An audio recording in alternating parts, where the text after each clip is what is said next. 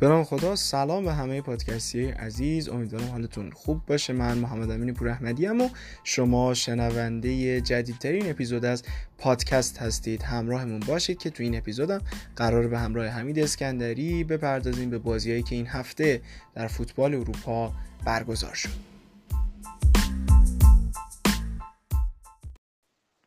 سلام به حمید اسکندری عزیز. امیدوارم حالت خوب باشه. چه خبر؟ سلام محمد امین جان. سلام به تمامی پادکستی های عزیز. امیدوارم که آخر هفته خوبی رو داشته باشن. مرسی. حالت خوبه؟ مرسی. ممنون. من در سلامت کامل به سر می‌برم و امیدوارم که بقیه هم همینجوری باشه. ایشالله. هفته یکی مونده به آخر فوتبال اروپا برگزار شد. این هفته از بازی های روز شنبه شروع بکنیم. بازی برنلی و لیدز یونایتد. لیدز دلها چهار صفر. تونست برنلی رو شکست بده توی بازی خیلی خوب پرگل. اونا تونستن شکست بدن و یه آمار خیلی درخشان از لیدز یونایتد این هفته اومد بیرون. اونا تو ده تا بازی اخیرشون در پریمیر لیگ از همه تیم‌های دیگه پریمیر لیگ نتیجه بهتری گرفتن. اونا 6 تا برد داشتن که از این 6 تا برد دو تاش در برابر تاتنهام و منچستر سیتی بوده. یه دونه باخت داشتن فقط. اونم جلوی برایتون بوده و سه تا هم مساوی که مساویاشون جلوی چلسی لیورپول و منچستر یونایتد بوده. و این نشون میده که چقدر درخشان کار کرده لیدز یونایتد با توجه حالا به بازیکنایی داره و شرایطی که داره. و اونا الان در رده دهم جدولن و قطعا هم از این پایینتر نخواهند اومد در هفته آخر چون 56 امتیاز دارن و استون ویلای رده 11 همی 52 امتیاز داره. ولی ولی ولی لیدز یونایتد می‌تونه. اگر شانسش کمه ولی خب اگه بازی هفته آخرش رو ببره در برابر وست ویچی که سقوط کرده و همچنین آرسنال و اورتون و تاتنهام نتونن ببرن و امتیاز نگیرن در اون صورت لیدز یونایتد سهمیه کنفرانس لیگ رو می‌تونه بگیره که من حالا بعید می‌دونم که اصلا اونا مایل به کسب چنین سهمیه‌ای باشن. بازی بعدی بازی جنوا و آتالانتا بود. آتالانتا چهار سه جنوا رو شکست داد و دیگه حضور خودش رو که از هفته قبلش در واقع قطعی کرده بود در چمپیونز لیگ فصل آینده دیگه با این برد کلا چسبید بالا و الان در رده دوم قرار داره با 78 امتیاز و میلان و ناپولی 76 امتیازی پشت سرشن و همچنین یوونتوس 75 امتیازی. بازی بعدی بازی بایرن مونیخ و فرایبورگ بود. بازی که بایرن مونیخ دو دو مساوی کرد ولی خب اصلا اهمیت خیلی خاصی هم نداشت. فقط و فقط اونا دنبال این بودن که لواندوفسکی یه گل بزنه و به رکورد گرد مولر افسانه ای برسه. چهل گل در یک فصل. آمار آمار بی‌نظیریه واقعا برای بازیکن لهستانی باواریایی ها و بعد از گلی هم که زد دیدیم زیر تیشرت حالا اون کیت ورزشیش یک پیراهنی تیشرت دیگه پوشیده بود و نوشته بود برای همیشه گرد و گرد مولری که حالا متاسفانه به بیماری آلزایمر هم دچار شده و دیگه خیلی میگن که خیلی از خاطرات دوران بازیش اصلا به یاد نداره. و خب این واقعا تلخه چیزی بود که ما در مورد استربابی چارلتون رو هم شنیده بودیم. اسطوره باشگاه منچستر یونایتد. اون هم به آلزایمر مبتلا شده بود و این واقعا دردناکه برای چنین افرادی که اسطوره دنیای فوتبال بودن به چنین بیماری مبتلا بشن. یه هفته دیگه از بوندسلیگا مونده و بایر مونیخ باید با آکسبورگ بازی بکنه. اگر اون موقع یه گل دیگه لواندوفسکی بزنه دیگه به تنهایی رکورد بیشترین گل در یک فصل بوندسلیگا رو به نام خودش ثبت خواهد کرد. بازی بعدی بازی اینتر و یوونتوس بود. بازی که خیلی جنجالی شد سر پنالتی های متعددی که این بازی داشت. سه تا پنالتی داشت این بازی که دو تاش سهم یوونتوس بود و یه دونش سهم اینتر. دو تا اخراجی داشت. بازم یکی برای یوونتوس که بنتانکور بود و همچنین اونور هم مارسلو بروزوویچ اخراج شد و سر پنالتی سومی که کوادرادو خودش به دست آورد و خودش هم گلش کرد پنالتی که از ایوان پریشیچ گرفت. دل پیرو اسطوره باشگاه یوونتوس اومد مصاحبه کرد گفت داور باید پاسخ خوب باشه اصلا این صحنه پنالتی نبود. و واقعا یه نکته حالا داخل پرانتز این نکته رو ببینید. شما اسطوره باشگاه یوونتوسه. یعنی خیلی ها یوونتوس رو با نام اون می‌شناسن و الان هم یوونتوس در اوج حساسیت و در اوج خطر از دست دادن سهمیه چمپیونز لیگ فصل آینده است. ولی این اسطوره وقتی می‌بینه که چیزی به نفع تیمش نیست و به حق هم به نفع تیمش نیست خیلی راحت میاد بیان می‌کنه و اصلا هیچ ابایی هم نداره. واقعا نکته نکته آموزنده و خب متاسفانه ولش کن نمی‌خوام اصلا قیاس بکنم. پنالتی سوم همین پنالتی بود؟ خیلی موزیانه پنالتی گرفت.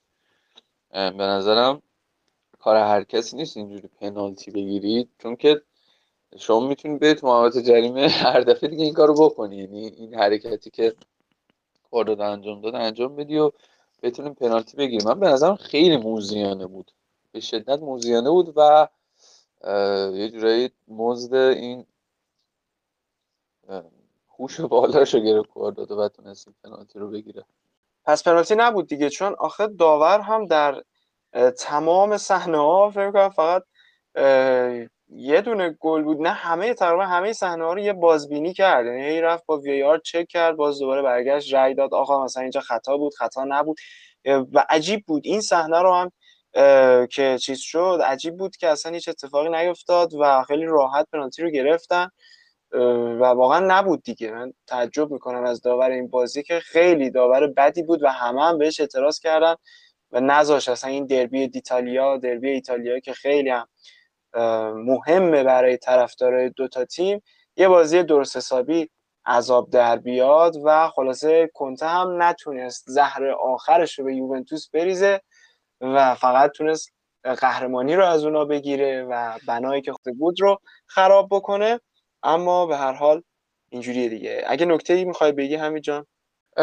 نه نکته خاصی نیستش. خب خیلی از گل این بازی خب چه پنالتی و صحنه خاص اتفاق افتاد. اما علاوه بر این من فکر کنم به شوت کوادرادو هم باید اشاره بکنیم. هرچند که پنالتی رو خیلی زیرکانه گرفت یه شوت سرکشی هم زد عالی بود واقعا. که یه جورایی نشون داد که فقط پنالتی. واقعا بازیکن خوبیه با کیفیتیه ولی تیمایی که رفتن انتخابات اشتباهی بوده. آخه اصلا در این فصل واقعا یکی از کلیدی ترین مهرهای یوونتوس بوده. یعنی من احساس می‌کنم که در کنار فدریکو کیزا خیلی کم به اینا توجه شد و این دو نفر خیلی نقش کلیدی توی حالا همین موفقیت اندکی که یووه تو این فصل به دست آورد تو فصلی که خیلی هاشون خوب نبودن این دوتا واقعا درخشیدن و خب تو این بازی هم دیدیم دیگه کوادرادو همه کاره یوونتوس بود. ولی حالا به قول تو میگی خیلی مقصدهای خوبی رو انتخاب نکرده بود ولی امیدوارم که حالا فصل بعد هم تو این تیم بمونه و یک کمکی بکنه یه تکونی بخوره یوونتوس. مجددا یوونتوسی که فصل آینده واقعا معلوم نیست که حالا چه بلایی قراره سر نیمکتش بیاد. باز به بازیشون جلوی آتالانتا که برسیم بیشتر در این مورد صحبت خواهیم کرد. این هم از این بازی بعدی بازی فینال FA Cup بود. بازی چلسی و لستر سیتی بازی فوق العاده حساس و البته جذاب به خاطر هم روند بازی که البته از نیمه دوم بعد از گل لستر یکم بهتر شد و بیشتر به خاطر حضور تماشاگرها واقعا فوق العاده بود. لذت بخش بود دیدن تماشاگرها اون سر و صداها و اصلا برای خود من واقعا یه انگیزه خیلی مضاعف میشه. وقتی یه بازی تماشاگر داره حتی اگه خیلی هم کار داشته باشم که واقعا نتونم ببینم یه بازی رو به خاطر تماشاگرها هر بازی که تالا بوده رو سعی کردم نگاه بکنم و فوق العاده لذت بخش بود. گری لینکر هم که بازیکن سابق لستر بود و از طرفدارای پرپاقرص این تیم هم هست قبل بازی یه توییت کرده بود که بعد از نیمه نهایی جام 90 جام جهانی 90 جلوی ایتالیا جلوی آلمان که تو پنالتی ها انگلیس باخت و اون استرسی که می‌گفت ما اونجا من اونجا تحمل کردم بعد از اون بازی این بازی امشب واقعا یه چیز عجیب غریبیه و حتی میشه گفت استرسی که من الان دارم از اون بازی نیمه نهایی هم بیشتره. و در نهایت هم دیدیم که بعد از اینکه هم صحنه گل چه شادیه منحصر به فردی انجام داد و بعدش هم که می‌گفت بذارین فقط برم من خداحافظی بکنم برم به شادی برسم برم حال کنم و خیلی لذت بخش بود. و یه نکته دیگه که در مورد این بازی به نظرم واقعا ضروریه که بهش اشاره بکنیم این رابطه خوب بازیکنها و کلا کادر فنی لستر سیتی با مالک تایلندی این تیمه آقای ویچای حالا فامیلش واقعا فامیل سختیه و من ریسک نمی‌کنم اسمشو بخوام بگم. ولی خب جوری که اینو وارد فوتبال انگلستان شدن تیمو تحویل گرفتن از سال 2008 اگر اشتباه نکنم و دسته به دسته اووردن تیمو بالا از رده های پایین تا رسوندن به لیگ برتر و بعد از اون کلودی رانیری رو خریدن و در واقع به خدمت گرفتن برای سرمربیگری این تیم. رانیری که خب آمار خیلی بدی رو داشت در تیم ملی یونان قبل از اینکه وارد لستر سیتی بشه. و همه یه جوری قطع امید کرده بودن و می‌گفتن رانیری واقعا کارش تموم شده. اما اونا خیلی هوشمندانه گرفتن. بازیکنای خیلی خوبی رو از لیگ های مختلف جذب کردن. همین ریاض از نمی‌دونم جیمی واردی یا حتی کانته که از کان فرانسه اومده بود. و خلاصه یه مجموعی درست کردن که در نهایت ختم شد به قهرمانی پریمیر لیگ و بعد از اون اون حادثه غمبار و خیلی تاسف برانگیزی که برای مالک اصلی باشگاه رخ داد. آقای ویچای که با هلیکوپترش از ورزشگاه کینگ پاور بعد از بازی طبق عادت همیشگیش بلند شد و چند متر اون طرف‌تر ورزشگاه هلیکوپتر سقوط کرد و همشون در آتش سوختن. و خب این خیلی حادثه غم غمانگیز و غمباری بود و می‌تونست به راحتی باعث این بشه که باشگاه و مالکین باشگاه مالکین تایلندی کلا ببوسن بذارن کنار ماجرا رو باشگاه رو به فروش بذارن و دوباره باشگاه یه سقوط وحشتناک دیگر رو بکنه. اما خب خیلی خوب ادامه دادن. تونستن چند تا مهره اصلیشون رو نگه دارن مثل جیمی واردی مثل شمایکل و همچنین از فروش بازیکنهای ستارهشون یه درآمد خیلی خوب به دست آوردن چند تا بازیکن خیلی خوب دیگر رو جایگزین کردن و بازیکن سازی کردن مثل هاروی بارنز مثل کلیچی هان ایهیناچو که تو همین تیم واقعا دوباره احیا شد بعد از دوران فاجعه بارش در منچستر سیتی یا حتی سویونچو.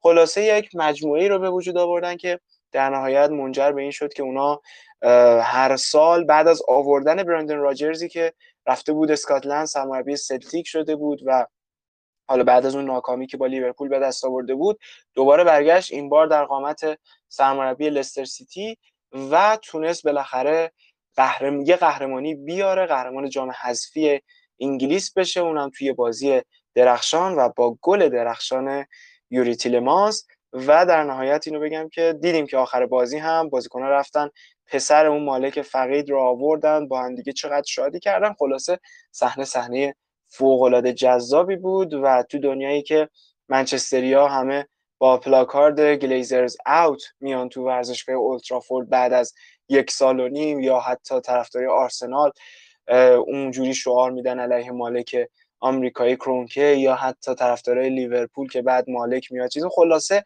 در بین این همه مالک منفور اینجوری یه مالک از آسیای شرقی پیدا میشه و یه تیم انگلیسی رو می‌خره و اینقدر رابطه خوب با بازیکنها و کادر فنی و طرفدارای این تیم برقرار می‌کنه. اینم از این. بازی بعدی بازی لاتسیو و آیس روم بود. بازی که روم دو هیچ تونست لاتسیو رو ببره تو بازی های آخری که پاولو فونسکا روی نیمکت تیم روم قرار داره اونا تونستن دربی شهر روم دربی پایتخت رو از لاتزیو ببرن این تیم رو شکست بدن با گل‌های میخیتاریان و پدرو. پدروی دوست داشتنی واقعا بازیکن اسبق بارسلونا و چلسی که خیلی گل خوبی هم تو این بازی به ثمر رسوند برای روم. و بازی دو هیچ شد. اما حالا بریم سراغ حمید رو بشنویم ببینیم چه تحلیلی از این بازی داره؟ یه صحبتی راجع به لازیو اول بکنم که طبق معمول همیشگی خب سیستم 5 3 داشت. اما گهگاهی به سیستم 4 4 2 تغییر می‌کرد هنگام که خب در فاز هجومی بود این تیم. لولیچ بالاتر می‌رفت و رادو به عنوان فولبک چپ ایفای نقش می‌کرد چیزی شبیه تیم آتالانتا. اما نقطه قوتشون در سمت راست زمین بود. یعنی اگر توپ رو میبردن سمت چپ باید به همراه لوییز آلبرتو و لوکاس لیوا کمک می‌کردن که توپ بیاد به سمت راست. حالا وقتی توپ می‌رفت سمت راست ساویچ دو تا حرکت می‌تونست بکنه. با دو تا حرکت ساویچ مهاجمین تیم لاتزیو می‌تونستن دو تا حرکت بکنن. بیاید مثلا ایموبیله مثال بزنیم. به طور مثال اگر ایموبیله می‌رفت به سمت خط هجومی به خط دفاعی تیم روم ساویچ باید میومد نزدیک می‌شد به لاساری اینجوری لاساری بهش پاس می‌داد با یک و دو. توپ رو سعی کردم برسونم به ایموبیله که حالا یا استارت زده بود یا توپ رو استوب می‌کرد تا دوباره با پاس لیاف توپ رو برسونه به خود ساویچ. این قضیه هی تکرار می‌شد. باز دوباره توپ که می‌رسید به ساویچ یک قدم جلوتر اومده بود خب تا اون موقع تا اون یک و دو انجام بشه. توپ می‌رسید به ساویچ ساویچ دوباره توپ رو ارسال می‌کرد به پشت خط دفاعی تیم روم. اما اگر این اتفاق نمیافتاد و در واقع ساویچ میچسبید به خط حمله این بازیکن توپای بلند رو در واقع دریافت می‌کرد از سمت فولبک های راست تیم لاتزیو. اما بریم سراغ روم. روم از سیستم 442 برای پرس خودش استفاده می‌کرد. اتفاقی که میافتاد این بودش که کریستانته سعی می‌کرد جلوتر بره یعنی در فاز هجومی بیشتر شرکت بکنه. نمره خوبی هم گرفت تو این بازی. خب در half space سمت چپ جلو می‌رفت اما الشعراوی در سمت چپ میومد به سمت عقب. دعوت می‌کرد پرز رو به اینکه بره بالا. خب با پای راست خودش یه جوری تو نقش مشابهی که بخوام مثال بزنم تو نقش اینسینیه توی ناپولی زمانی که وینگر چپ بود دقیقا اشراوی توی همین نقش میومد عقب توپگیری می‌کرد توی بازی سازی شرکت می‌کرد توی نگه داشتن توپ شرکت می‌کرد تا بتونن خودشون رو جلو ببرن. اما این کار باعث میده این سیگنال رو به ژکو میدادش که ژکو بره جلو یا شر... شراوی توپ پاس می‌داد به مثلا کریستانته و کریستانته توپای بلند میفرستاد برای ژکو. که همون پاس جدا شونده رو همیشه انجام بده مهاجم قد بلندی مثل ژکو. یا اینکه خود اشراوی میچرخید اگر فضا رو داشت تو میفرستاد بین فضای مدافعین تیم لاتزیو که ژکو فرار کنه و از اونجا بتونه خودش رو تغذیه کنه. به نظر من گلی که اتفاق افتاد گل اول روی حرکت فردی ژکو بود. یعنی قطعا اگر حرکت فردی ژکو نبود اون گل اتفاق نمی گل هم موقعی که فکر کنم اعلام جنگ کردی با مربی روم فکر کنم بازی بازی داره بهتر بازی کرد. ولی خب اصلا عجیب غریب شدی. هم موقعی که گفتی من بعدم میانیم پروند نشستم بازیاشو کاملا نگاه کنه چی کار می‌کنه این مگه بعد رو داره می‌بره. من مهم اخراجش بود. ما هدفمون اخراج بود که به اون رسیدیم و جزه قرار بیاد و دیگه تمومه.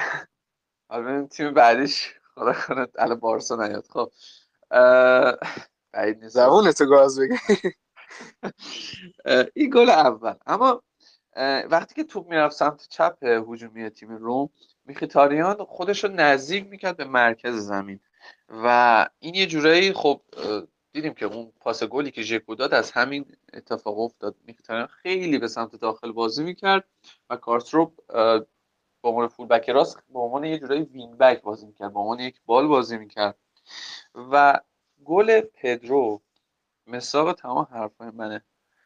وقتی که پدرو خب یه جورایی تو نقش اشراوی بازی گرفته میشه به جای اشراوی بازی داده میشه دقیقا همون کار رو انجام میده. توپ رو می‌گیره میچرخه. اما اما یه اتفاق اینجا میفته پدرو دلیل اینکه تر از و خیلی بازیکن فرزیه به شدت بازیکن فرزیه از تو چلسی توی بارسلونا زمان اوجه که تیم پپ گوردیولا به شدت بازیکن فرزی بود.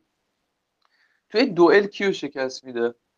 ساویچ رو شکست میده. ساویچ رو بازیکن؟ یک بازیکن فیزیکیه تقریبا. تکنیکش خوبه همه چیش خوبه ولی بازیکن فیزیکیه. جستش بزرگتر از پدرو و پدرو راحت این تقابل رو با این فرز بودنش با این قد کوچیکش ورداشت و فوقالعاده بود آنچه که انجام داد. در واقع دوتا گلی که رومزن روی حرکات فردی بود.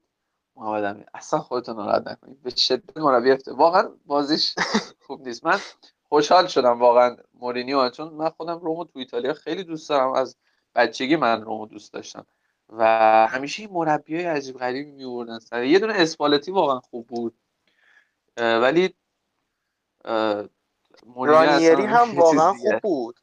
رانیری در زمانی که تو روم بود هم واقعا تیم خوبی رو درست کرد. حتی اسپالتی و اصلا اون دوره کارلتو توی میلان اصلا فوق العاده بود. یعنی از بین سال 2000 تا 2010 فوتبال ایتالیا بی‌نظیر بود. یعنی یه دوره بود که آدم واقعا لذت می‌برد. بازیکن‌ها رو که شما می‌دیدی اصلا تو این تیم‌های مختلف تو تیم‌های مختلف ایتالیا دارن بازی می اصلا یه چیز فوق‌العاده‌ای بود. و آره به قول تو حالا روم هم واقعا تیم دوست داشتنیه. بیشتر به خاطر توتی و حالا دروسی این دوتا بازیکنی که آیکونای. باتیستوتا هم درسته آره. درسته فیورنت یعنی خب اسطوره فیورنتینا ولی به شدت دوست داشتنی این فر یعنی تو هر تیمی رفته من به نظرم توی روم هم تاثیرش رو گذاشت. و اون توتی که اون نه کاذب سال 2006 پستش گرفته شد و یه جوری سیگناله رو به پپ گوردیولا داد. ببین شما اینا رو نمی‌تونی بگی اتفاقیه. یعنی خب ورود پپ گواردیولا به فوتبال ایتالیا بعدش اگه اشتباه نکنم رفتش مکزیک. و این این تیم که با چیز با باجو هم تیمی شده بود. آره آره. اون ایدایی که از ایتالیا می‌گیره همون موقع اگه اشتباه نکنم نمی‌دونم چه سالی بود ولی سالهای بعدش اشاره می‌کنه توی تاکتیک توی مجله که کار می‌کرده راجع به تاکتیک هایی که توی ایتالیا و مکزیک یاد گرفته. ایتالیا خیلی کمک می‌کنه به پیشرفت این بازیکن و در واقع این بازیکن میره که اصلا دوران مربیگریشو از بازی کردن کنار توی تیم های مختلف یاد بگیره یعنی تجربه کسب کنه از این طریق. آره خلاصه اینم از روما و اتفاقی که توی این بازی افتاد. اینم از این روم واقعا باید بجنگه برای یک جام گرفتن چون ایراد بزرگی که به این تیم می‌گیرن سر همینه که خب خیلی جامی نداره. اونا کلا سه بار سری ها رو بردن که آخرین بارش سال 2000 2001 بود. قبلیش سال 82 83 بود و قبلیش سال 41 42 1941 1942 و خب خیلی 20 سال شد دیگه تقریبا از اینکه سری ها رو نگرفتن. کوپا ایتالیا هم همینطور آخرین باری که حالا اونا نه بار قهرمان جام حذفی ایتالیا شدن ولی آخرین بار سال 2007 یعنی فصل 2007 2008 بوده. یا حتی سوپرکاپ ایتالیا رو هم خب همون سال فقط بردن و الان از سال 2007 2008 دیگه تا به الان از اون فصل تا به الان که حدودا میشه 14 سال و 14 فصل اونا هیچ جامی رو نتونستن بگیرن. و خب این خیلی چیز جالبی نیست و جوزه باید بیاد و ببینیم اول از همه چه خواسته هایی ازش خواهند داشت بازی مدیران باشگاه آیس روم و بعد از اون ببینیم آیا می‌تونه برآورده بکنه این خواسته ها رو یا خیر. امیدوارم که این اتفاق بیفته و روم رو ما در یک جایگاه خیلی خوب ببینیم. تیم بسیار محبوب و دوست داشتنی. این هم از این و بازی آخر شنبه شب هم بازی وست هم و برایتون بود. بازی که یکی یک مساوی شد و وست هم دیگه قطعا فرصتش برای کسب سهمیه پریمیر, پریمیر لیگ چرا من میگم چمپیونز لیگ رو از دست داد. اونا الان ششمن با 62 امتیاز و لستری که پنجمه 66 امتیاز داره و یه خب اصلا نمی‌تونن با به چمپیونز لیگ فصل آینده برن. فقط و فقط باید بجنگن که بتونن در واقع سهمیه لیگ اروپا رو داشته باشن. اگه یک مساوی بتونن بگیرن هفته آخر که بازیشون هم جلوی ساوثهمپتون خواهد بود اونا سهمیه لیگ اروپاشون قطعی میشه. اگه بتونن یه مساوی رو بگیرن از حریفشون ساوثهمپتون. این هم از این این بازی های شنبه شب بود. اما بریم سراغ بازی یک شنبه. با ناپولی و فیورنتینا شروع بکنیم. ناپولی که ولکن ماجرا نیست و نشون داده که سفت و سخت دنبال کسب سهمیه Champions League فصل آینده است. اونا با گلای اینسینیو و ونوتی تونستن گل به خودی که ونوتی بازیکن فیورنتینا به خودشون زد تونستن این تیم رو شکست بدن و پیروز این بازی باشن. بازی بعدی تاتنهام و ولورهمپتون بود. بازی که تاتنهام دو هیچ تونست حریفش رو شکست بده. آخرین بازی های در واقع هریکین آخرین بازی که هریکین برای تیم تاتنهام در ورزشگاه خودشون انجام داد. این بازی بود. اونا دو هیچ تونستن ببرن و اونا هریکین هم گل اول رو زد. گل دوم رو هم بیرگ زد. اما سوالی که این روزا خیلی داره مطرح میشه تو فضای رسانه‌ای فوتبال اروپا اینه که مقصد بعدی هری کین کجا خواهد بود؟ بشنویم پاسخ حمیدو. من به نظرم این دنیای مجازی که دنبال کنیم کامنتاری که من می‌خونم خب خیلی از طرفدارای خود تاتنهام یا طرفدار چلسی منچستر سیتی چلسی و سیتی رو مقصد بعدی کین می‌دونن. چرا؟ خب آگوئرو داره میره اونور توی سیتی کین یه جایی می‌تونه یک شماره نه خوب باشه و شماره نهیه که فکر کنم گوردیولا بتونه باهاش کنار بیاد. یعنی بازی کنه شماره نهی نیستش که نتونه بازی سازی کنه. علاوه بر اون قدرت سرزنی داره. این مشکل دفاع شاید اتوبوسی رو بتونه حل بکنه توی تیم هایی که مقابل سیتی این گونه بازی می‌کنن. بتونه از سوپای بلند استفاده کنه سیتی. اما چلسی گزینه خیلی عجیب غریبی یعنی من به نظرم اصلا چلسی نیازی نداره به این بازی کنه. مگه اینکه فقط بخواد یه خرید دیگه ای داشته باشه و فقط دست توخه رو باز بذاره. همین چون هاورس رو داره ورنر رو داره. همین دو نفر فکر کنم کافی باشه. مثلا سیستمی که داره بازی میده یعنی چون فکر کنم اگر قرار باشه خب هریکین هم بگیرم خب ورنر رو نمی‌تونه نیمکت بذاره که بازیکنی که تازه جا افتاده. و من اون خیلی هزینه کردم برای هاورز هم هزینه کردم به نظرم بهترین گزینه من اگر جای کین بودم بهترین گزینه براش تیم بارسلونا بود. اینکه میگم تیم بارسلونا به خاطر اینکه کین بازیکنیه که این فصل به خصوص در تیم مورینیو ما ازش اینیم که چقدر پاس گل می‌داد.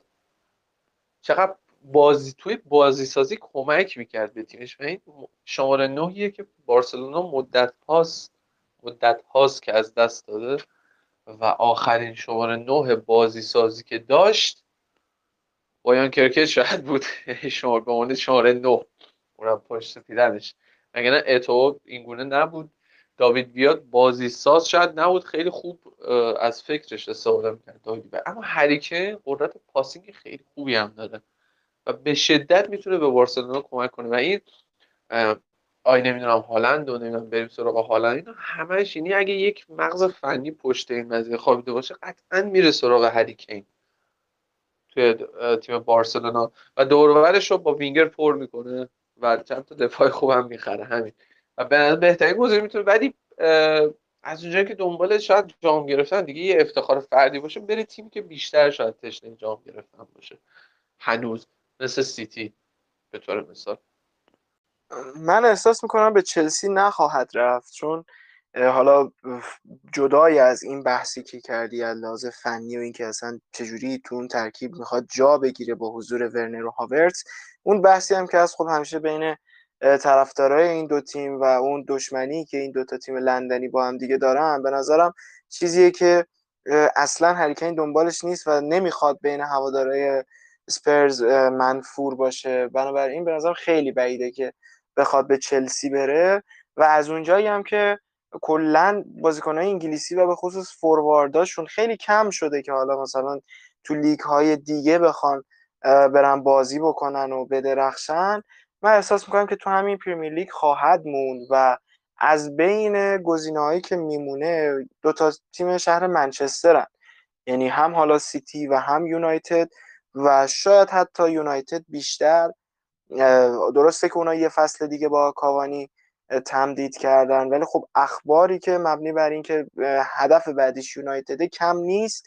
ولی از طرفی هم واقعا از اون بازیکنایی که به سبک گواردیولا و تیمش خیلی می‌خوره به خصوص همین بازی سازی از عقبی که می‌کنه و خیلی بازیکنیه که اصلا ایستا نیست که فقط جلو وایسه توپا رو بزنه. کامل میاد عقب بازی سازی می‌کنه کلی پاس گل داده به سون در این فصل.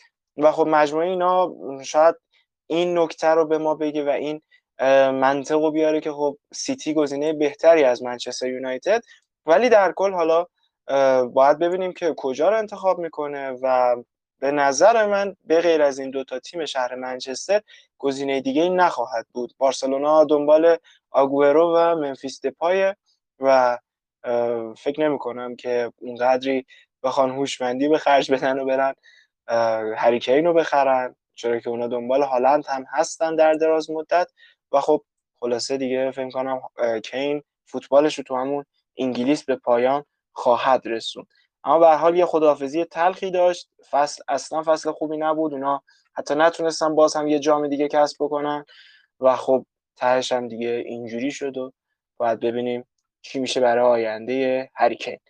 بازی بعدی بازی لیورپول و وستبرومویچ بود. یکی از اون بازی های عجیب غریب و دراماتیک فوتبال بود واقعا.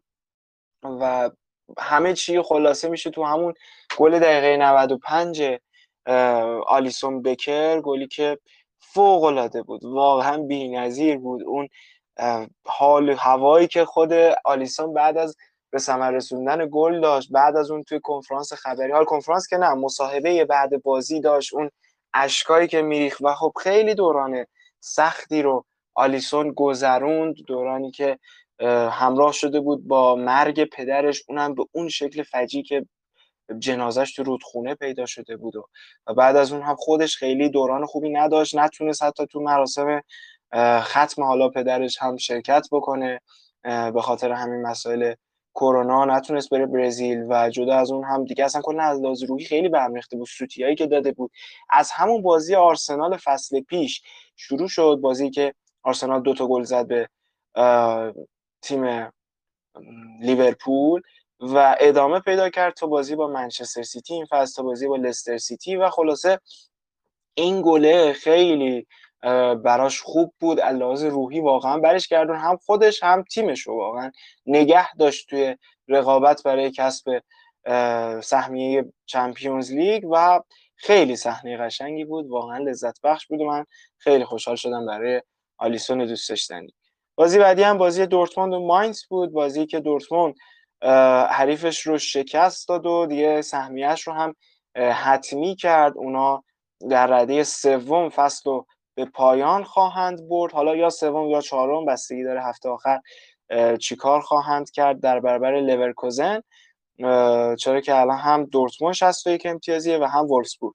و عملا چهار تیم فصل بعد چهار نماینده آلمان در فصل بعد Champions League بایرن لایپزیگ دورتموند و وولفسبورگ خواهند بود.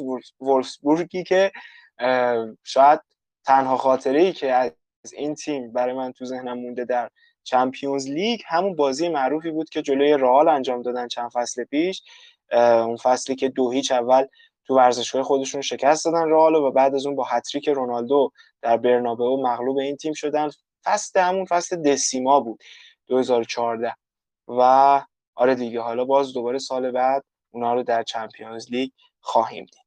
بازی بعدی بازی در واقع میشه گفت سه بازی بعدی بهتر بگیم. بازی های همزمان سه تیم اول جدول لالیگا بود. رئال اتلتیکو بیلبائو اوساسونا اتلتیکو مادرید و سلتاویگو بارسلونا. رئال یک هیچ برد اتلتیکو دو یک و سلتاویگو دو یک. شکست داد.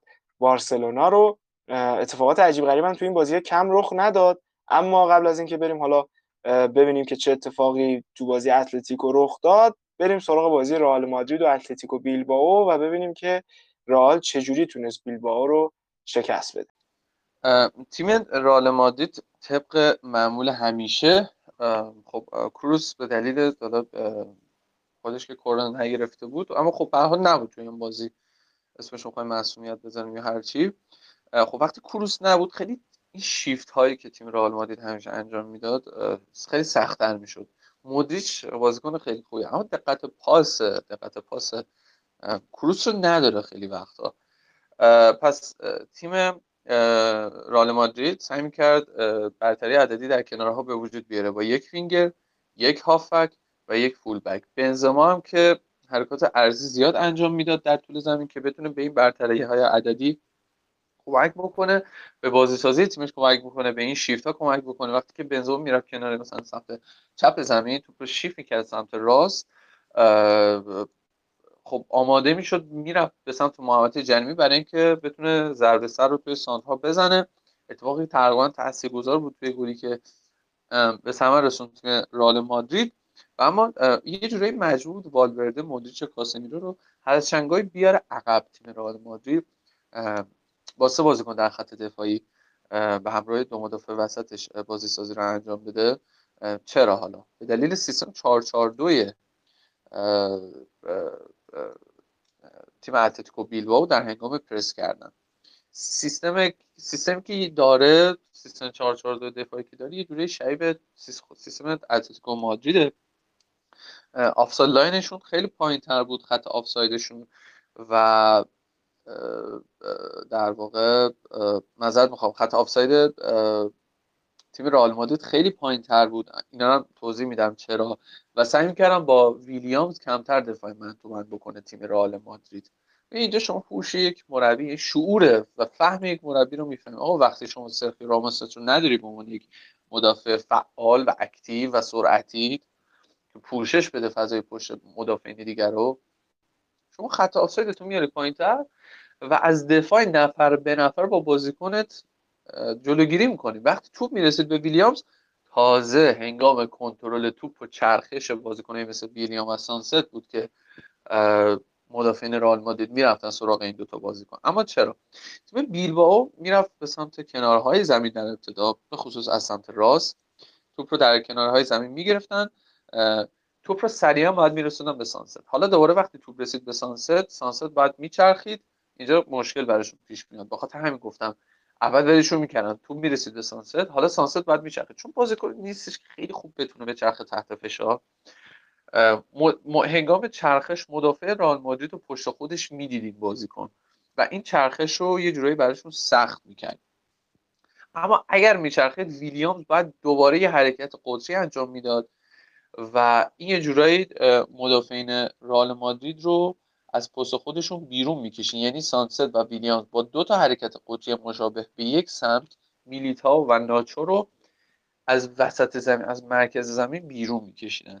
هدفشون این بود. اما گفتم با اون اتفاقی که عملی که زیدان داده بود کمتر اتفاق میافتاد. اما نحوه پرسشون هم دعوت به پرس بود. نحوه پرسشون نه. در بازی سازی منظورم در بازی سازی تیم اتلتیکو بیل با او بیل با او کار دعوت به پرس رو انجام می‌داد. اینجوری که باشه رئال مادرید بیاد منو پرس کن بیا منو بخور. ولی من بعدش توپا رو میبردم به عنوان بیل با او کناره های زمین و از کناره ها همون اتفاقی گفتم رو رقم می‌زنم و توپ رو میرسونم به سانست و ویلیامز که اون حرکات اتفاق بیفته. بازی اتلتیکو مادرید هم بازی خیلی عجیب غریبی شد. اتلتیکو مادریدی که واقعا خوب بازی کرد در برابر اوساسونا. چندین و چند فرصت گلزنی رو از دست دادن. سوارز یک دوتا موقعیت خیلی خوب رو از دست داد و اونقدر گل آفساید زدن و گلای درست نزدن تا اینکه دقیقه 75 با گل بودیمیر اوساسونا جلو افتاد. هد فوق العاده محکم خوبی رو زد و اوبلاک با اینکه تونست توپو برگردون و نظاره به تور بخوره ولی خب از خط رد شده بود و گل حساب شد و اینجا از اون لحظه بود که واقعا آدم می‌تونست بگه okay خداحافظ اتلتیکو مادرید و سلام رئال مادرید. و به راحتی میشه گفت خیلی خیلی راحت می‌شد حدس زد که آره دیگه تموم شد کار اتلتیکو. ولی گذشت و گذشت تا هفت دقیقه بعدش با گل رنان لودی اتلتیکو مادرید به بازی برگشت یک یک بود. اما همچنان با این نتیجه هم باز هم رئال مادرید صد نشین می‌شد به خاطر در واقع نتیجه ای که نتیجه بهتر و دست بالاتری که از بازی رو در رو با اتلتیکو داشت. تا اینکه دقیقه 88 لوئیس سوارز زهر خودش رو ریخت به ای به اوساسونا و همچنین رئال با گلی که به ثمر رسوند و اتلتیکو یک بازگشت دراماتیک رو داشت. و دو یک اوساسونا رو شکست داد. بازی خیلی عجیبی شده بود براشون و اوساسونا هم ولکنش واقعا اتصالی کرده بود. یعنی اصلا این تیمایی که تو هفته های آخر خودشون براشون اصلا مهم نیست چه اتفاقی بیفته و با یه تیم بازی دارن که حالا یا در منطقه سقوط یا در منطقه و تلاش برای کسب سهمیه یا حتی قهرمانی. به طرز عجیبی این تیم ها خیلی سفت و سخت میشن و آدم درکش نمی‌کنه. چرا این همه مقاومت واقعا؟ چیز عجیبیه. و خلاصه اتلتیکو مادرید دو یک حریفش رو شکست داد. بارسلونا هم که دو یک به سلتا ویگو باخت توی نیوکمپ گل قشنگ مسی با دو تا گل قشنگتر توسط سانتیمینا پاسخ داده شد و سلتا ویگو بازی رو دو یک برد تا بارسلونا دیگه کامل قطع امید بکنه از تلاش برای قهرمانی و حتی ممکن اونا رده سومشون هم به خطر بیفته و فصل رو با رده چهارم به پایان برسونن چرا که بازی بعدیشون که با ایبار خواهد بود اونا نه مسی رو خواهند داشت و نه در واقع کیو ندارن؟ پدری. پدری رو هم ندارن. این دو نفر دیگه همین الان هم خبرش اومد. خبر مسی که تو بازی آخر همراهی نخواهند کرد. تیم رو در سفر به ورزشگاه و شهر تیم ایبار. اینم از این. این بازی یک شنبه بود تا به اینجا. دو تا بازی دیگه هم داشتیم. بازی اورتون و شفیلد که اورتون خیلی بد موقع باخت و همین باخته عجیب غریب به تیمای عجیبتر باعث شد که حتی اونا دیگه سهمیه لیگ اروپا رو هم نتونن به این راحتی برای خودشون متصور بشن. فقط در صورتی می‌تونن این کار بکنن که به این مهم دست پیدا بکنن که وست هم بازی بعدیش رو ببازه و جدا از اون تاتنهام هم وضعیت مشابهی داره با اورتون فقط به خاطر تفاضل گل بهتر رده بالاتره و خلاصه شاید در نهایت بتونن یک سهمیه کنفرانس لیگ رو به دست بیاره به دست بیارن تیم آقای کارلتو. و بازی آخر هم بازی میلان و کالیاری بود بازی که سف سف شد. میلان فرصت خیلی خیلی خوبی داشت که با برد تو این بازی در ورزشگاه سنسیرو در واقع کارو تموم بکنه کار کسب سهمیه رو و فقط ناپولی و یوونتوس رو بندازه به جون هم برای گرفتن سهمیه آخر چمپیونز لیگ. اما بازی مساوی شد سف سف و از این فرصت خوب تیم پیولی نتونست استفاده بکنه و همه چیز کشید به هفته آخر. بازی حساس اونا در برابر آتالانتا و باید ببینیم اونجا چه خواهند کرد. بازی بازی خیلی سختیه ولی خب زلاتان رو خواهند داشت در این بازی برخلاف این مسابقه و شاید زلاتان بیاد و یه کاری برای تیمش انجام بده.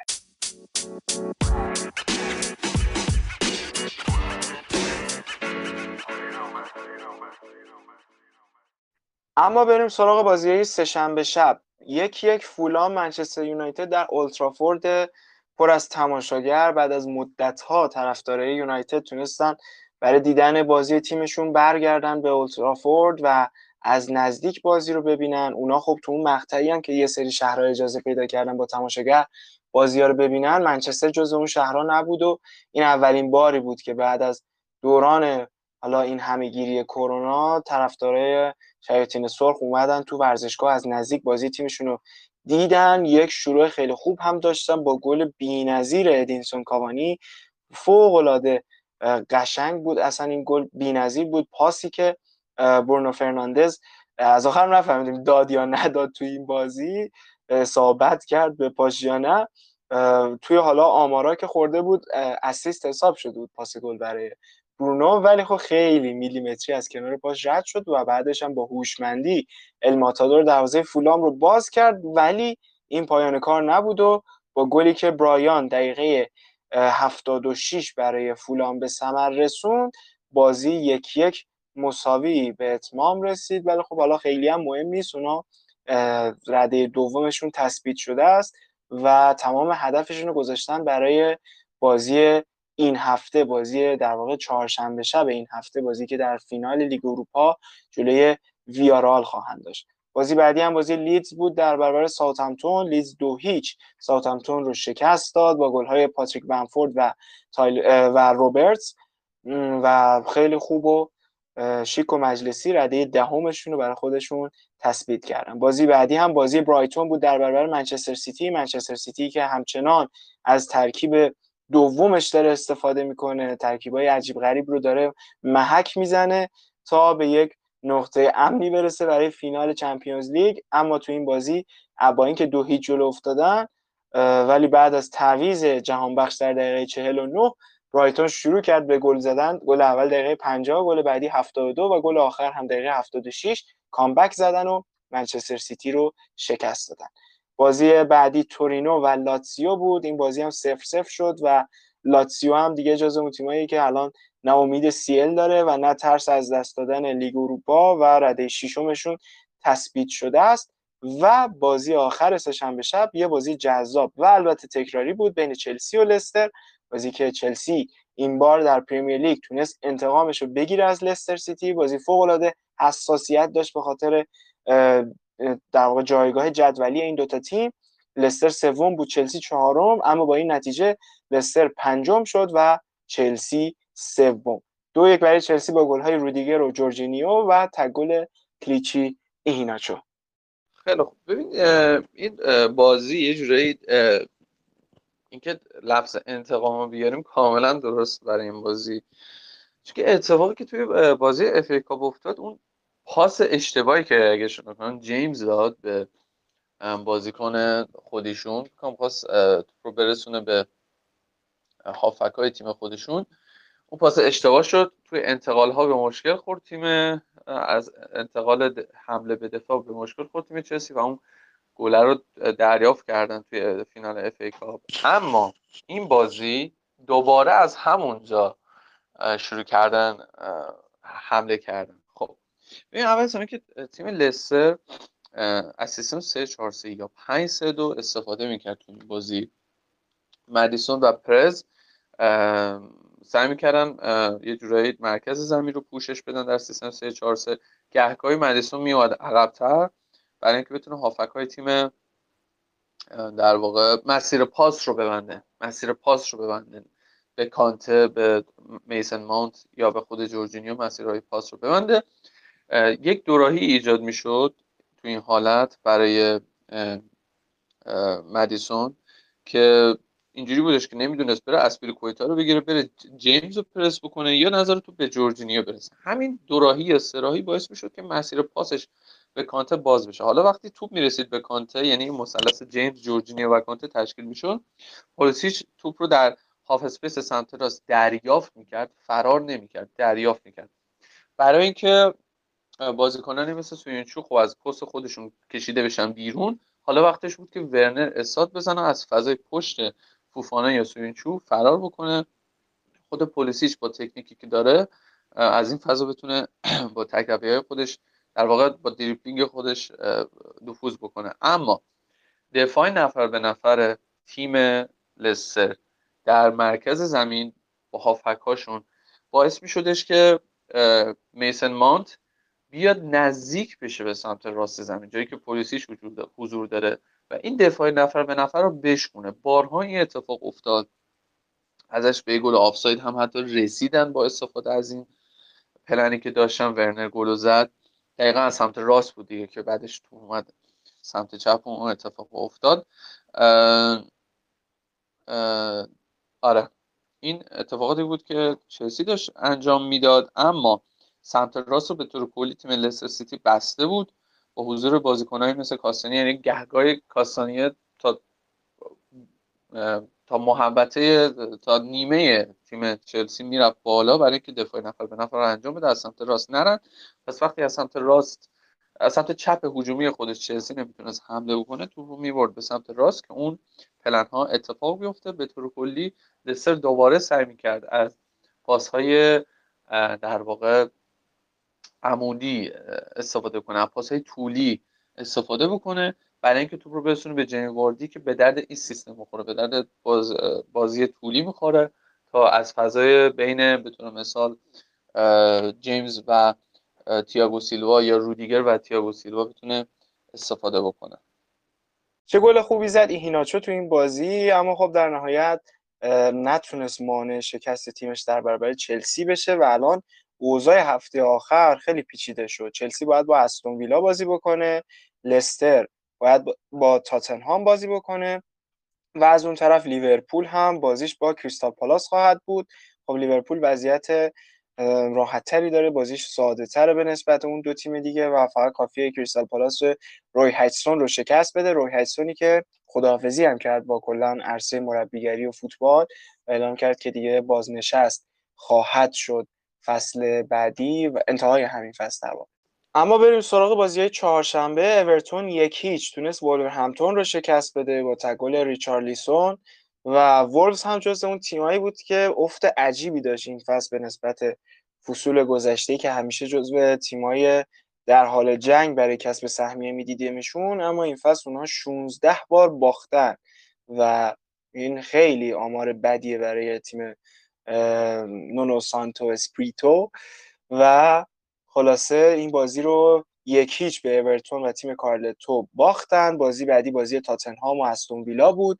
بازی که دو یک استون ویلا تاتنهام رو شکست داد. تک گل ابتدای بازی برخواین با گل به خودی رگیلون و تک گل اولی واتکینز پاسخ داده شد و استون ویلا دو یک تاتنهام رو شکست داد. بازی بعدی هم بازی آرسنال و کریستال پالاس بود. همون بازی که روی هیسون اعلام کرد در انتهاش که دیگه قرار بازنشسته بشه و آرسنال هم سه یک تونست پالاس رو ببره با گل‌های پپه و مارتینلی. و بازی بعدی هم بازی فینال کوپا ایتالیا بود. بین یوونتوس و آتالانتا یوونتوس دو یک تونست حریف خودش رو شکست بده. اول از همه با گل کلوسفسکی یکی جلو افتادن. دقیقه, دقیقه سی و یک ده دقیقه بعدش مالینوفسکی جبران کرد و در نهایت هم انتهای بازی تقریبا میشه گفت دقیقه هفتاد و سه کیزا بازی رو دو یک کرد و یوونتوس تونست دومین جام خودش رو تحت هدایت آندرا پیرلو به دست بیاره.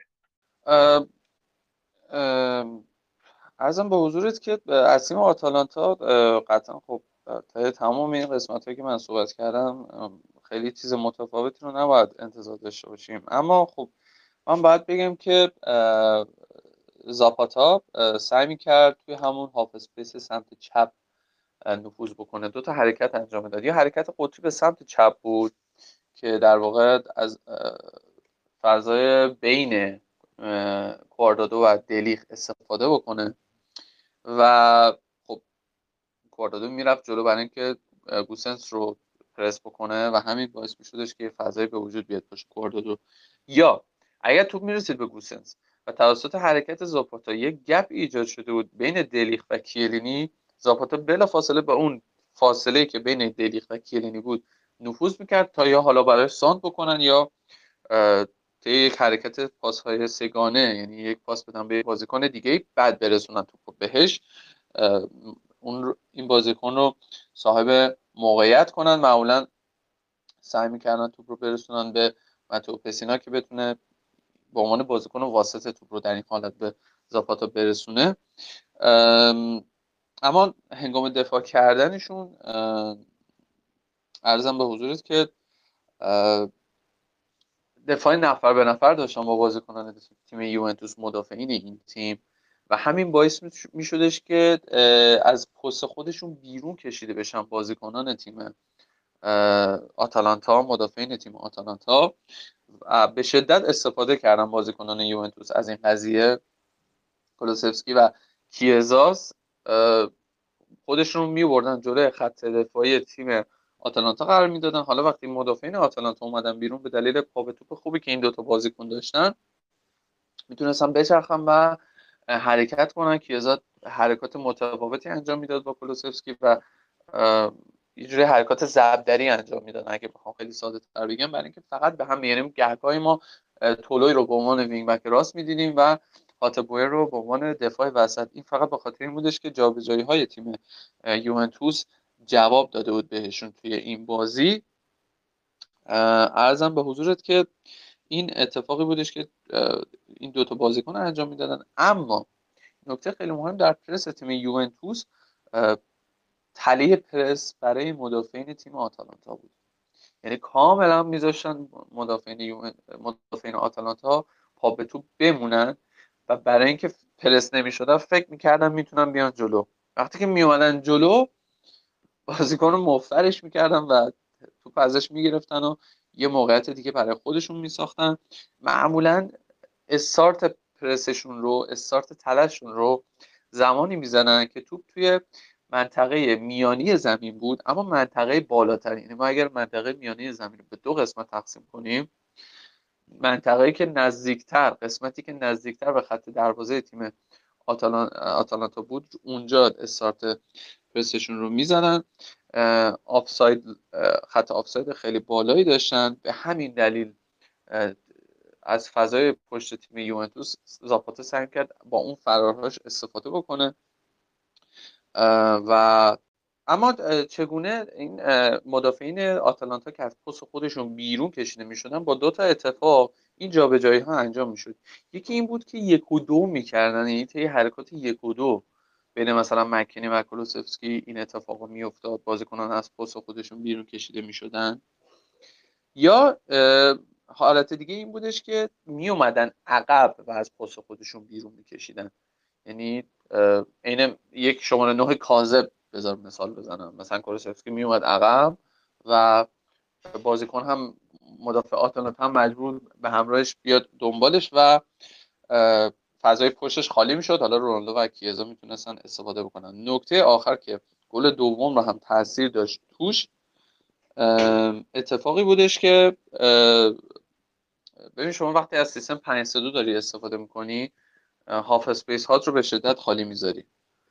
و این یه جورایی برای حریف راحت می‌کنه که از یک half space به یک half space دیگه بره. این کار رو خیلی راحت انجام می‌داد تیم یوونتوس.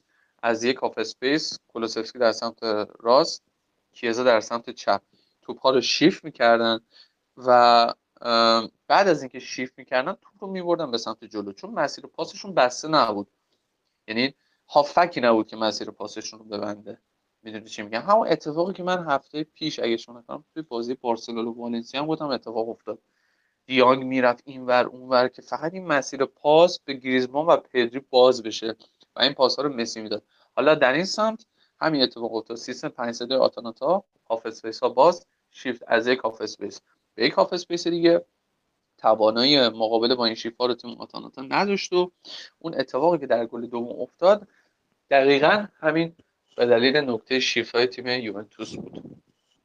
به نظرت سرنوشت نیمکت یوونتوس به کجا خواهد رسید؟ چون الان صحبت های ضد و نقیز بسیار زیاده. مثلا رفتن زیدان از رئال مادرید خب این رفتنه یک گزینه ایجاد می‌کنه برای یوونتوس و دیدن زیدان روی نیمکت این تیم خیلی جذاب می‌تونه باشه. یه دوره صحبت از آلگری می‌شد. آلگری که می‌گفتن برمیگرده به یوونتوس اما وقتی خبر رفتن زیدان اومد آلگری لینک شد به رئال مادرید و صحبت شد که سه سال پیش مثلا پرز به آلگری با آلگری تماس داشته و صحبت کردن و خیلی هم علاقه مندن هر دوتا و همکاری با هم دیگه.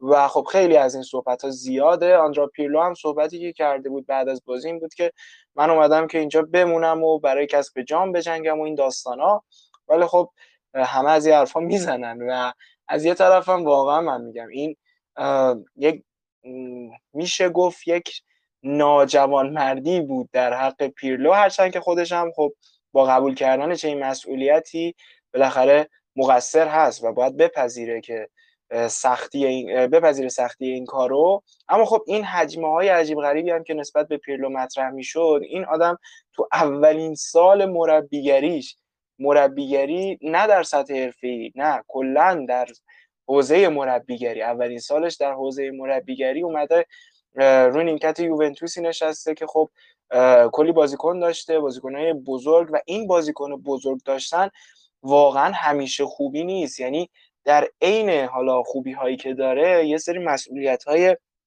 جانبی خیلی مهم رو برای شما فراهم می‌کنه نمونهش فرانکی لمپارد. فصل پیش که خب چلسی خیلی بازیکن نامدار و خاصی نداشت چقدر خوب عمل کرد و همه هم راضی بودن. اما به محضی که بازیکنهای جدید به این تیم وارد شدن دیدیم که خب هم عملکرد خود لمپارد اومد پایین هم تیمش دیگه خوب بازی نمی‌کرد و خب این یعنی چی؟ این یه مبحثی رو میاره بالا یک مفهومی رو مطرح می‌کنه به اسم مدیریت منابع انسانی. و خب این مسئله خیلی مهمه یعنی شما به عنوان سرمربی مثال میگم حالا چلسی اگر نتونی این بازیکنها رو خوب هندل بکنی نتیجهش این میشه که اخراج میشی. نه خودت خوب می‌تونی کار بکنی نه تیمت خوب کار می‌کنه و نه بازیکنها احساس خوبی خواهند داشت. ولی با رفتن این مربی و اومدن یه کسی مثل توخل که خب بسیار آدم با دانشتر و با تجربه تریه به نسبت فرانکی لمپارد دیدیم که چجوری تونست تیم رو متحول بکنه. و هرچند که ممکنه فصل در دراماتیک ترین حالت ممکن براشون به پایان برسه اونا هفته آخر به ویلا ببازن لیورپول و لستر ببرن و هفته بعد هم جلوی سیتی تو فینال باخ بدن و کلا حتی سهمیه رو هم دست بدن. این دیگه خیلی واقعا فیلم هندی میشه داستان. ولی حالا به هر حال برگردیم به پیرلو. این با توجه به این همه بازیکن بزرگ که یکیش مثلا رونالدو تونست حالا دو تا جام در فصل اول مربیگریش بازم تاکید می‌کنه فصل اول مربیگری. تونست دو تا جام برای تیمش به ارمغان بیاره و بعد از اون هم با این وجود که حالا نتونست قهرمان سریا بشه ولی بازم همه دارن بهش انتقاد می‌کنن انتقادهای فراوان. ولی من میگم می‌شد یکم مهربون تر بود. هرچند که تا حدودی هم واقعا باید حق داد. بالاخره یوونتوس عادت به قهرمانی و حضور هر ساله در چمپیونز لیگ داره. ولی اگر مدیران باشگاه روز اول به فکر قهرمانی سری آ و نمی‌دونم قهرمانی چمپیونز لیگ و کسب سهمیه و ادامه این روند نه سال قبلشون هشت سال آره نه نه سال قبلشون پیرلو را آوردن که اشتباه کرد. ولی اگر هم می‌دونستن که آقا قرار نیست چه این اتفاقی بیفته پس این همه انتقاد و فشار روی پیرلو چیه؟ شما از اول باید می‌دونستی که این این مربی نمی‌تونه مثل آلگری برای تو عمل بکنه و دو تا فینال چمپیونز لیگ برات بیاره. نمی‌تونه مثل کنته رگباری برات سری آ بیاره. نمی‌تونه مثل ساری با وجود همه این مسائل قهرمانی بیاره قهرمانی سری آ. ولی با این وجود بازم دو تا جام آورده سوپرکاپ و همچنین کوپا ایتالیا و حالا معلوم نیست که در آینده چه اتفاقی خواهد افتاد. و چه کسی جایگزینش میشه؟ منو یاد بابی رابسون مربی بزرگ انگلیسی میندازه. تو تک فصلی که سرمربی بارسلونا بود سه تا جام برای این تیم به ارمغان آورد. ولی چون بلافاصله بعد از یوهان کرایوف اومده بود سرمربی شده بود خب خیلی طرفدارای بارسلونا دوستش نداشتن. با وجود اینکه سه تا قهرمانی آورده بود با وجود اینکه رونالدو رو اصلا به فوتبال اروپا معرفی کرد. رونالدو اورجینال رو و استارت درخشش اصلی رونالدو از اون سال خورد ولی در پایان فصل با سه جام کنار گذاشته شد و لوی فنخال جایگزین شد. همه اینا رو گفتم تا مجدد برسیم به خط اول. به نظرت بهترین گزینه کیه و محتمل ترین گزینه کیه؟ ببین واقعا سخته. یعنی ما طرفای زمستون آذر ماه اگر راجع به این مسئله صحبت می‌کردیم به خاطر این بود که مربی های بیکار خیلی زیاد بودن. ولی اگر زیدان می‌خواد بره و می‌خواد بره جایی به نظرم یوونتوس بهترین جای براش. هم مهرهاش رو براش شروع می‌کنن هم احتمال اینکه رونالدو بمونه هست. اون باز بستگی به بازی های آینده تیم یوونتوس داره. ولی این یه گزینه می‌تونه باشه. یعنی فوتبال ایتالیا رو بره محک بزنه خیلی به نظرم چیز جالبی. حالا اگر با این فرض که آلگری می‌خواد بیاد رال مادید اما اگر این اتفاق نیفته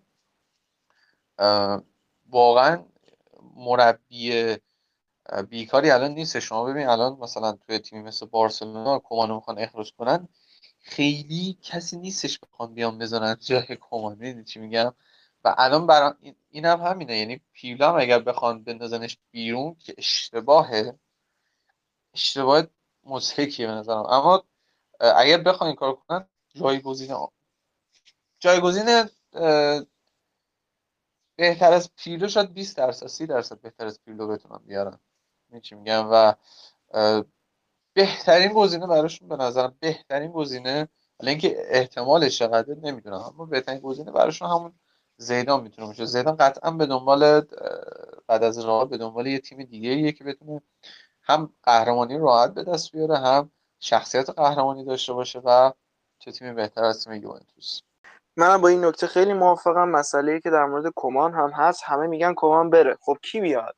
الان مثلا ژاوی چه تضمینی هست واقعا که بیاد؟ و یه سری مقایسه می‌کنن با دوره اول خوان لاپورتا که اونجا هم یه مربی هلندی در رأس کار بود فرانک رایکارد و بعد از اون خب گذاشتن کنار و دیدیم که پپ گواردیولا آمد. اما تفاوت این دوتا دوره اینه که فرانک رایکارد واقعا به پایان خودش رسیده بود در بارسلونا یه قهرمانی Champions League آورده بود قهرمانی لالیگا آورده بود و خب دیگه واقعا تهش بود. یعنی فصل 2007 انتهای فصل 2007 2008 بود که از باشگاه رفت. دیگه واقعا مشخص بود که این چیزی نداره که بخواد بیشتر از این ارائه بده. و اونجا okay ریسک کردن بین مورینیو و گواردیولا رفتن سراغ گواردیولا. اما اینجا آیا ما هنوز مطمئنیم که رونالد کومن هر چی که داشته رو تموم کرد یعنی دیگه چیزی برای ارائه کردن نداره یعنی واقعا کومن به بارسلونا و ترکیب این تیم. اونم تازه در فصلی که خب بعد از اون بحرانه عجیب غریب اومد تیمو گرفت سر و سامون داد و بدون بازیکنی که خودش خریده باشه ادامه داد. یه قهرمانی کوپا دلری آورد سهمیه رو هم گرفت. حالا اوکی تو لالیگا خوب نبوده جلوی تیمای بزرگ خوب نبوده. ولی الان اگر ما ببریمش بخوایم ریسک بکنیم یک دوباره همون حرف. آیا واقعا هیچ چیز دیگه ای برای ارائه کردن به بارسلونا نداره؟ من بعید می‌دونم. و کی واقعا می‌خواد بیاد؟ هانسی فیلیک لینک شده. ولی خب فلیک و همه ما می‌دونیم که آقا اون قرار بره تیم ملی و قطعا نمی‌خواد ادامه بده. حالا قطعا نگیم ولی به احتمال خیلی زیاد. قصد این که دوباره توی رده های مثلا باشگاهی بخواد الان عمل بکنه و کار بکنه رو نداره به نظرم. و بسته برای تیم ملی.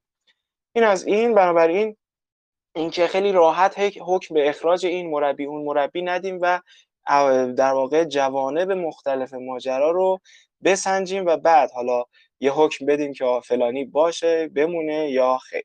بازی بعدی چهارشنبه بازی لیورپول برنلی بود. لیورپول سه هیچ تونست برنلی رو شکست بده و جایگاه خودش رو محکمتر بکنه. اونا فقط کافیه بازی هفته آخرشون رو ببرن همونطور که گفتم و اصلا براشون مهم نیست که حالا لستر و چلسی چه کار خواهند کرد. پالاس رو ببرن سهمیه رو گرفتن. وست هم هم سه یک وست برومویچ رو شکست داد. این هم از این بازی های این هفته فوتبال اروپا. یه مرور بکنیم به هفته آینده که چه بازی های مهمی داریم. شنبه شب دو تا بازی فوق العاده حساس. بین رئال مادرید و ویارئال و همچنین اتلتیکو مادرید و رئال وایادولید. فینال لالیگاست دیگه و بعد از این مشخص خواهد شد که کدوم یکی از این دو تیم مادریدی بالاخره قهرمان این فصل لالیگا میشن. تنها لیگیه که به همراه لیگ لیگ وان حالا فرانسه هنوز قهرمانش مشخص نشده. اونجا هم رقابت خیلی شدید بین لیل و پاریس سن یک امتیاز بیشتر اختلاف ندارن یه هفته هم بیشتر نمونده و این دوتا لیگ تنها لیگ های معتبری هستن که هنوز قهرمانشون مشخص نشده. بارسا بایرن و دورتموند همون شنبه شب بازی دارن. یک شنبه شب هم بازی زیاد داریم که مهماش بازی های لیگ انگلیسه که همش همزمان برگزار خواهد شد. چلسی استون ویلا آرسنال برایتون.